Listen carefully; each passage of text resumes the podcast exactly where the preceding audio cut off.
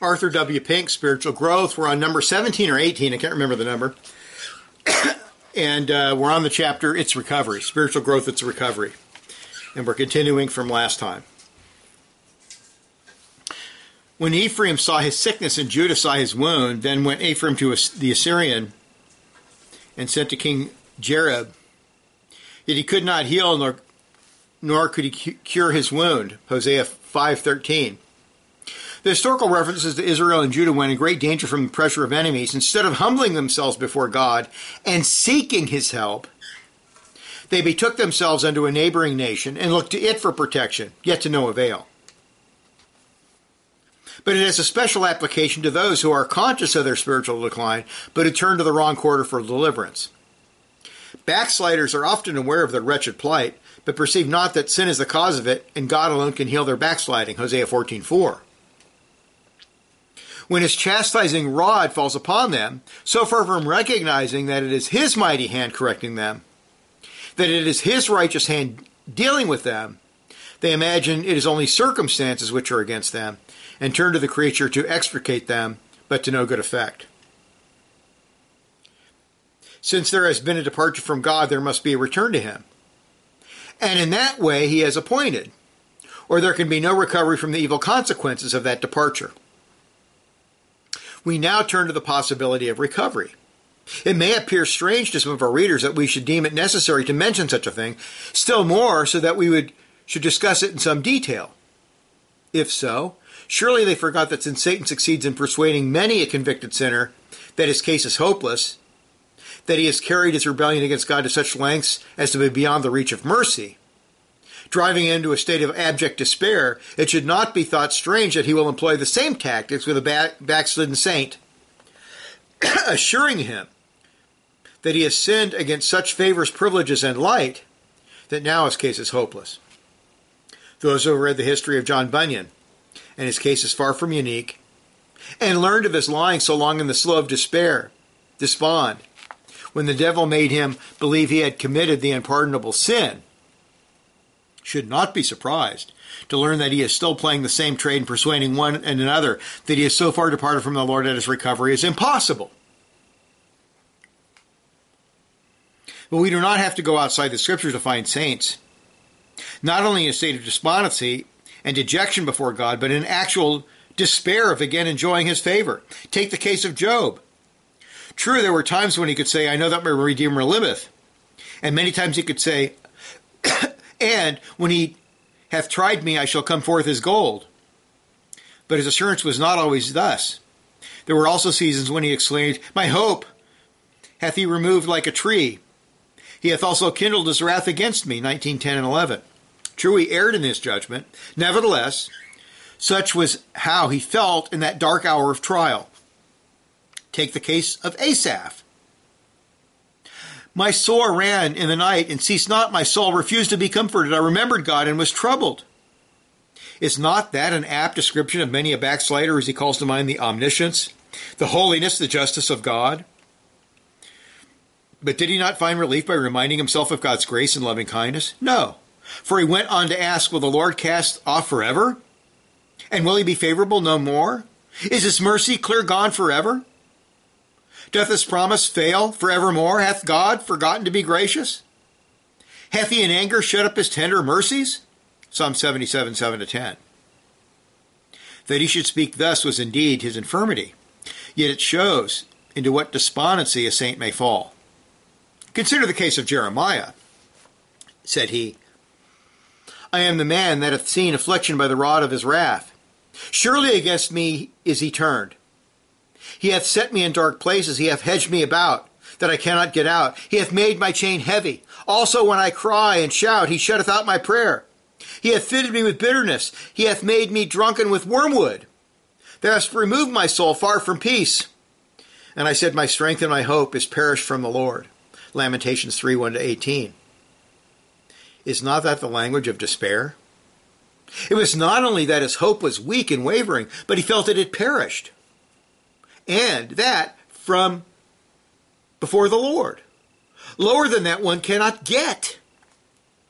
He had no expectation of deliverance.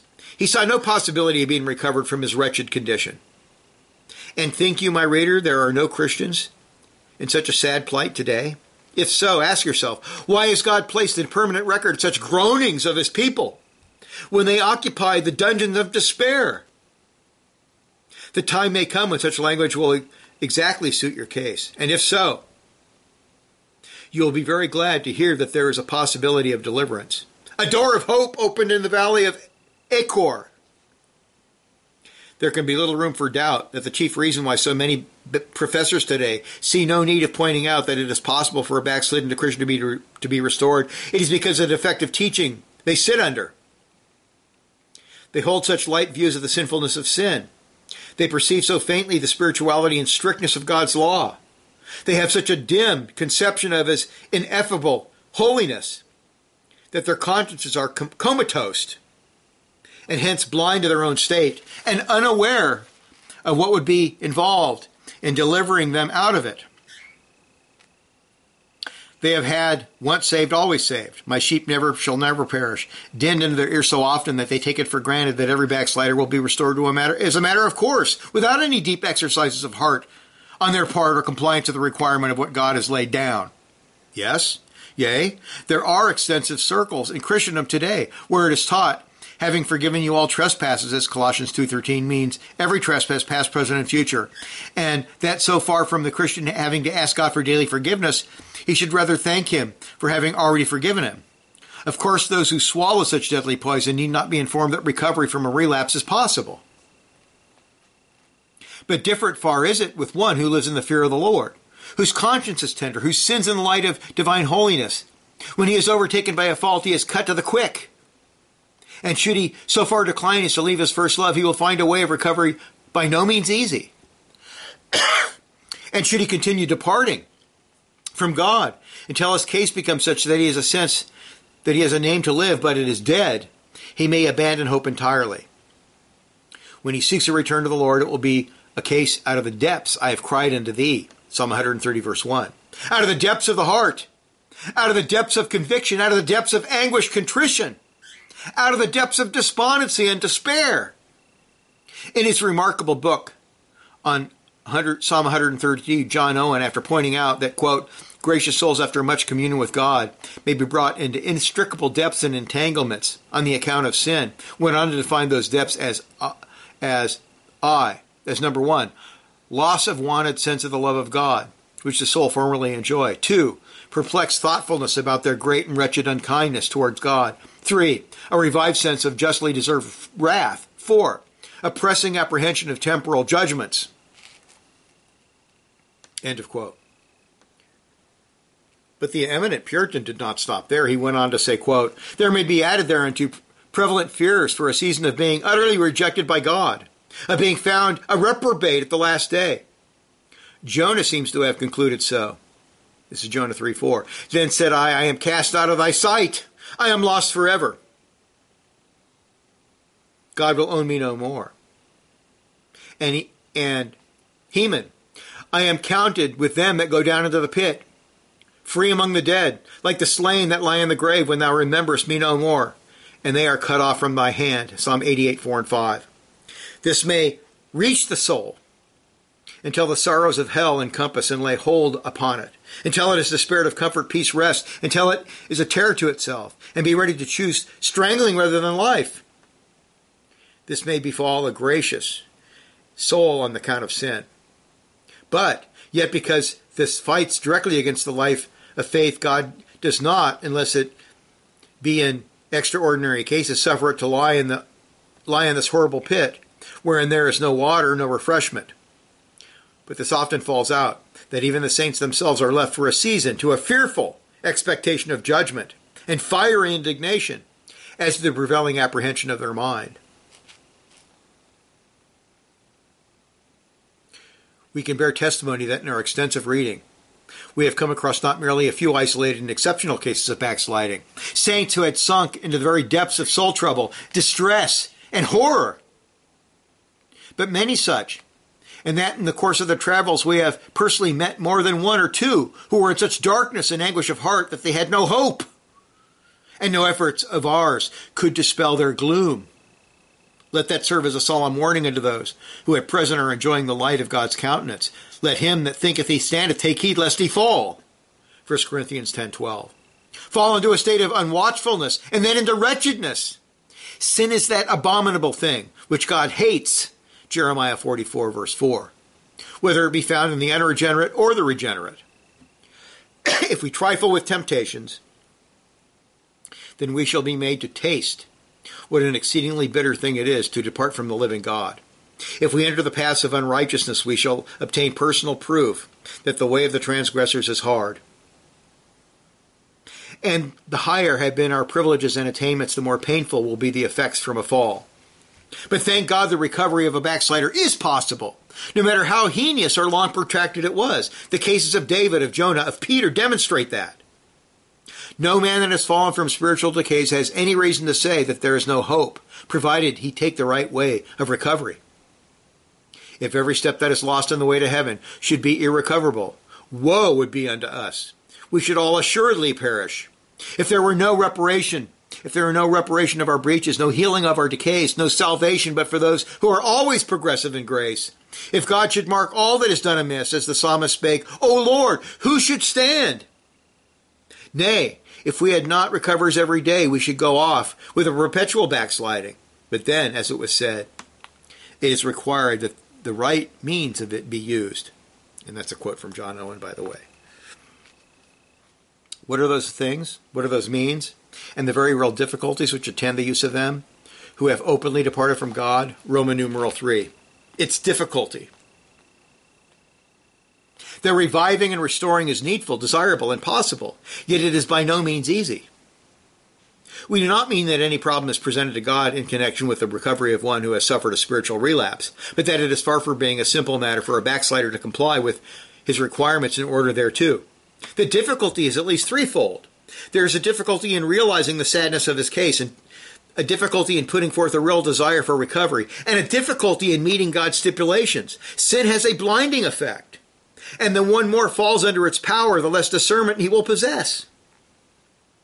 It is only in God's light that we can see light. And the further we depart from Him, the more we engulf ourselves in darkness. It is only as the bitter effects of sin begin to be tasted that the erring one becomes conscious of a sorry condition. Others may perceive it, and in loving faithfulness tell him about it. But in most instances, he is quite unaware of the decline, and such warnings have no weight with him. Of course, the degree of decay of his grace will determine the measure in which he and knowest not of Revelation 3:17 applies to him. but even when there be some realization that all is not well with himself, it is by no means follows that there is any real anxiety to return to his first love. To some extent, the conscience of such a one is comatose, and therefore there is little sensibility of his condition and still less horror in it. Here, too, the natural adumbrates the spiritual. Have we not met with or read of those who suffered from certain forms of sickness who lacked a desire to be healed? Certainly, there are not a few such in the religious world. If the reader dissents from such a statement, we ask him, why then did the great physician of souls address himself as he did to the, to the one by the pool of Bethsaida? We are told that the man suffered from an infirmity no less than 38 years. Yet the Savior asked him, Wilt thou be made whole? John 5 6. Are you really desirous to be? The question was neither meaningless nor strange. The wretched are not always willing to be relieved. Some prefer to lie on the couch and be ministered to by friends than better themselves and perform their duties. Others become lethargic and indifferent and are, as Scripture designates him, at ease in Zion. It is all too little realized among Christians that backsliding is a departing from God and a returning to the conditions that were in before conversion. And the further that departure is, the closer one will become to their approximation to the old manner of life. Observe the particular language used by David in his confession to God. First, he said, Before I was afflicted, I went astray. 119.67. That's Psalm. But later, as spiritual discernment increased following his recovery, and as he then more clearly perceived that he had been involved in his sad lapse, he declared, I have gone astray like a lost sheep, verse 176. The state of God's elect in the days of their unregeneracy, Isaiah 53 6. True, the case of David was more extreme form of backsliding than many. Nevertheless, it is a solemn warning to all of us of what may befall if we have left our first love and return not promptly to it. How clearly his experiences serve to illustrate the point we are seeking to set before the reader. Ponder carefully what the account of David's grievous fall in 2 Samuel 2, and behold the spirit of blindness and insensibility which deliberate sinning cast upon the backslidden saint. In view of 2 Samuel 12:15, it is clear that almost the whole year, possibly more, had elapsed between the time of David's fall and the Lord sending of Nathan unto him. There is not a hint that David was brokenhearted before God before those during those months. The prophet addressed him in the form of a parable, intimating intimation of his moral distance from God. Matthew 13, 10 to 13. Yet if David's conscience had been active before God, he would have easily understood the purport of that parable. But sin had darkened his judgment, and he recognized not the application of it unto himself. in such a state of puritanical deadness, was David then in that Nathan had to interpret his parable and say, Thou art the man? Verily. He had gone away like a lost sheep, and at that time the state of his heart differed little from the unconverted. Later, when his eyes were again opened and he was deeply convicted of his sins, he perceived that he had lapsed into a condition perilously close to the scarcely distinguishable from that of the unregenerate, for he cried out, this is Psalm 51:10, Create me a clean heart, O God, and renew a right spirit within me. Despite the reader now grasp more easily our meaning when we speak of the difficulty of being renewed, recovered from a spiritual relapse, the difficulty of one in that case becoming sensible of the woeful plight and the realization that he needs delivering from it. Sin darkens the understanding and renders the heart hard or insensitive, insensible. As it is with the unregenerate sinner, so it is, so it is become to a greater or less extent, and in extreme cases almost entirely with the backslider. What is it that is a distinguished mark of all who have never been born again? not falling into gross and flagrant outward sin, for many of them are never guilty of that, but having the understanding dark and being alienated from the life of God through the ignorance that is in them. Because of the blindness, meaning in the Greek meaning hardness or insensitivity, insensibility of their heart. That is a divine diagnosis of all those who are dead in trespasses and sins, and we have but to change the alienated from the life of God to severed from communion with Him and that solemn description accurately depicts the inward state of the backslider. Though, until God begins to recover him, he has no more he will no more recognize this picture than David did when Nathan drew his. It is much to be thankful for when a child of God becomes aware that he is in a spiritual decline, especially if he mourns over it. Such is rarely the case when an unregenerate professor, and never so on account of inward decay. The person who has always been weak and sickly knows not what it is to lack strength and health and strength, for he never had experience of it. Still less does one in the cemetery realize that he is totally devoid of life. But let one of a robust constitution be laid upon a bed of sickness, and he is very definitely aware of the great change that has come over him. The reason why so many professing Christians are not troubled over any spiritual decline is because they never had any spiritual health. And therefore it would be a waste of time to treat with such about to treat with such about a recovery. If you should speak of their departure from God and loss of communion with Him, you would seem to them as Lot did to his sons in law when he expostulated to them as one that mocked or made sport with them. Genesis 19:14. And would be laughed at for your pains. Never having experienced any love of Christ, it would be useless to urge them to return to the same. It is much to be feared. That is why these chapters on spiritual decline and recovery, so much needed today by many of the saints, will be almost meaningless and certainly wearisome to some of our readers. The real Christian will not dismiss them lightly, but rather will seek to faithfully measure himself by them, searching himself before God, and being at some pains to ascertain the condition of his soul. But those who are content with a mere outward profession will see little in them either of importance or interest such as perceive neither evil nor danger in their present condition, supposing that all is well with them because it is good as it ever was, are the ones who most need to examine themselves as to whether the root of the matter was ever in them. And even those who have experienced something of the power of godliness, but through carelessness are no longer making conscience of seeking to please the Lord in all things as they once did, are asleep in carnal security, which is hardly distinguishable from being dead in sin. if they be not exercised over their decline and anxious to be recovered from it. The vast majority in Christendom today will acknowledge nothing as a decay in themselves. Rather, they are like Ephraim. Strangers have devoured his strength, and he knoweth it not. And hence it is added, They do not return to the Lord their God, nor seek him for all this. Hosea 7, 9, and 10. How is it with you, dear friend? Have you been able to maintain spiritual peace and joy in your soul? For those are the inseparable fruits of a life of faith and a humble and daily walking with God. We mean not the fancies and imaginations of them, but the substance and reality. that peace which passeth all understanding, and which keeps or garrisons the heart and mind. That joy which delights itself in the Lord and is full of glory. 1 Peter 1 8. Does the peace stay with your mind on God under trials and tribulations, or is it found wanting in the hour of testing? Is the joy of the Lord your strength? Nehemiah 8:10. So that it moves you to perform the duties of obedience with alacrity and pleasure, or is it merely a fickle emotion which exists no steady power for good on your life. If you once enjoyed such peace and joy, but do so no longer, then you have suffered a spiritual decline. Spirituality of mind and the exercise of a tender conscience and the performance of spiritual duties is another mark of health. For it is in those things grace is most requisite and operative. They are the very light of the new man and the animating principle of all spiritual actions, and without which all our performances are but dead works. Our worship of God is but an empty show, a horrible mockery, if we draw nigh to Him with our lips and our hearts are far from Him.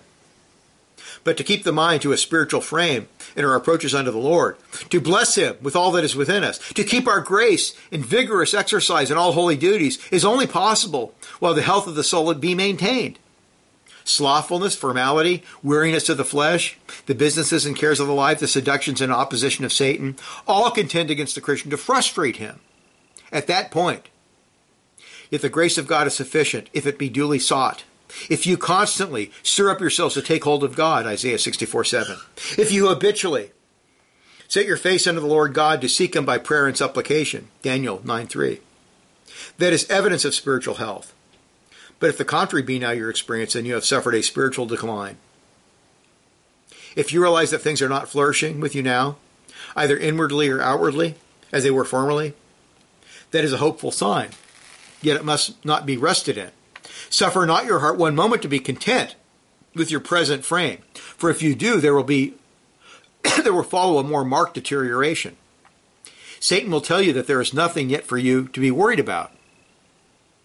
That there will be time enough for you. That when you fall into some outward sin, uh, but he lies. Scripture says to him that knoweth to do good and doeth it not, to him it is a sin. James four seventeen. You know it is good that you should return unto God and to confess to Him your failures, even though those failures be more of an omission than commission. But if you refuse to, that in itself is sin. To be conscious of decline is the first step toward recovery, yet not sufficient of itself. There must also be a laying of it to heart, a sensibility of the evil of it, a mourning over it, for godly sorrow worketh repentance. 2 Corinthians 7, 10, 19, 7, 10, excuse me. Yet neither is that sufficient. Godly sorrow is not repentance itself, but only a means thereto. Moaning and groaning over our complaints, spiritual and natural, may relieve our feelings, but they will effect no cure. Sensible of our decays, exercised at heart over them, we must now comply with God's requirements for recovery, if healing is to be obtained. And here too we shall experience difficulty. There are those who persuade themselves that it would be no hard matter to recover themselves from a state of backsliding, that they could easily do so if, they, if, if the occasion required. But that is an entirely false notion. There are many who think themselves, who think getting saved is one of the simplest things imaginable. And they are woefully mistaken. Now, he's talking about salvation in the broad sense here, not justification. Justification is very simple. He's talking about salvation which includes sanctification and perseverance. If nothing more were required from the sinner than an intellectual assent to the gospel, no miracle of grace would be required in order to induce that.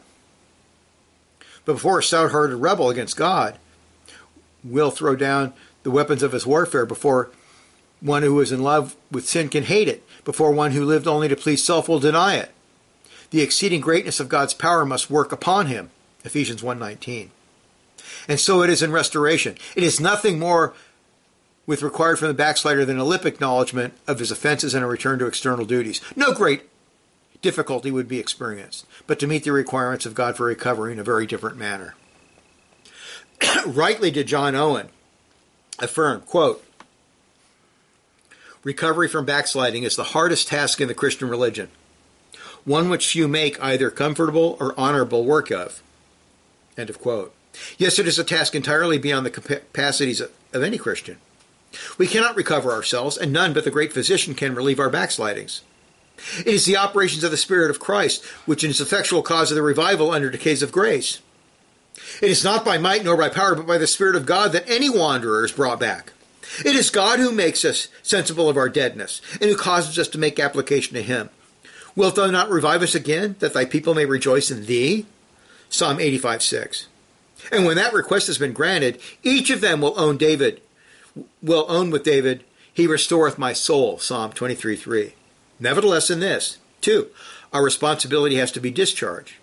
For at no point does God treat with us as though we were mere automatons. Automatons. there are certain duties he sets before us in this connection, specific requirements which he makes upon us. And until we definitely and earnestly set ourselves to the performance of, of the same, we have no warrant to look for deliverance. Though the Holy Spirit alone can effect the much desired change in the withered and barren believer, yet God hath appointed certain means that are subservient to that end. And if we neglect those means, then we have no then no wonder we have reason to complain and cry out, My leanness, my leanness, woe unto me! The treacherous dealers have dealt treacherously. Yea, the treacherous dealers have dealt very treacherously. Isaiah 24 16. And therefore, an alteration for the better cannot reasonably be expected. If we entertain hope of any improvement in our condition, while we neglect the appointed means, our expectations will certainly issue in a sorrowful disappointment. Unless we be thoroughly persuaded of that, we will remain inert. While we cherish the idea that we can do nothing and must fatalistically wait a sovereign reviving for God, we shall go on waiting. But if we realize that God requires of us, it will serve to deepen our desires after reviving and stimulate us into a compliance with those things which we must do if He will grant to us showers of refreshment and a strengthening of those things in us which are ready to die. There has to be an asking, a seeking, a knocking, if the door of deliverance is to be opened unto us. It is not an Arminian, but a high Calvinist, John Brine, whose works receive a most favorable review in the Gospel Standard of October 1852, who wrote to God's people two centuries ago, quote, Much labor and deliverance are required unto this. It is not complaining of sickly condition of our souls which will effect this cure. Confession of our follies that brought us diseases upon us, brought the diseases upon us, though repeated ever so often, will avail nothing towards the removal of them. If we intend the recovery of our former health and vigor, we must act as well as complain and groan. We must keep at a distance from those persons and those snares which have drawn us into instances of folly, which have occasioned that disorder which is the matter of our complaint. Without this, we may multiply acknowledgments and expressions of concern for our past miscarriage to no purpose at all. It is a very great folly to think of regaining our former strength so long as we embrace and dally with those objects through whose evil influence we have fallen into a spiritual decline. It is not our bewailing the pernicious effects of sin that will prevent us its baneful influence upon us for a time to come, except as we are determined to forsake that to which is owing our melancholy disorder. And I'm going to stop there. Uh, otherwise, I want to. I'll stop there so I have enough for next time. Um, wonderful, absolutely wonderful stuff. Uh, you're not going to find better teachings on sanctification than this. So, I, I, I really want you to focus on this and meditate on this, and then put it into practice. Put it into practice. Don't enter into situations of temptation. Pray for deliverance. Confess your sins daily. Pray for God's deliverance. Hang out with godly people. Go to churches with solid preaching. Attend the means of grace. Let us pray. Father, we thank you so much for our beloved brother Pink ingrain these things into our heart when we're tempted to sin. Bring them to mind. For your scripture is perfect, restoring the soul. We thank you so much for Jesus. In Jesus' name, amen.